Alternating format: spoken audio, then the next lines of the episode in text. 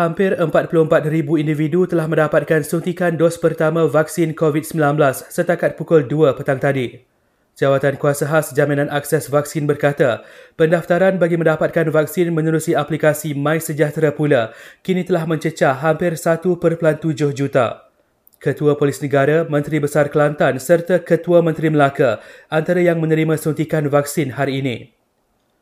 Sementara itu, seramai 7,000 anggota bomba telah didaftarkan untuk menerima vaksin dalam fasa pertama program imunisasi COVID-19 kebangsaan.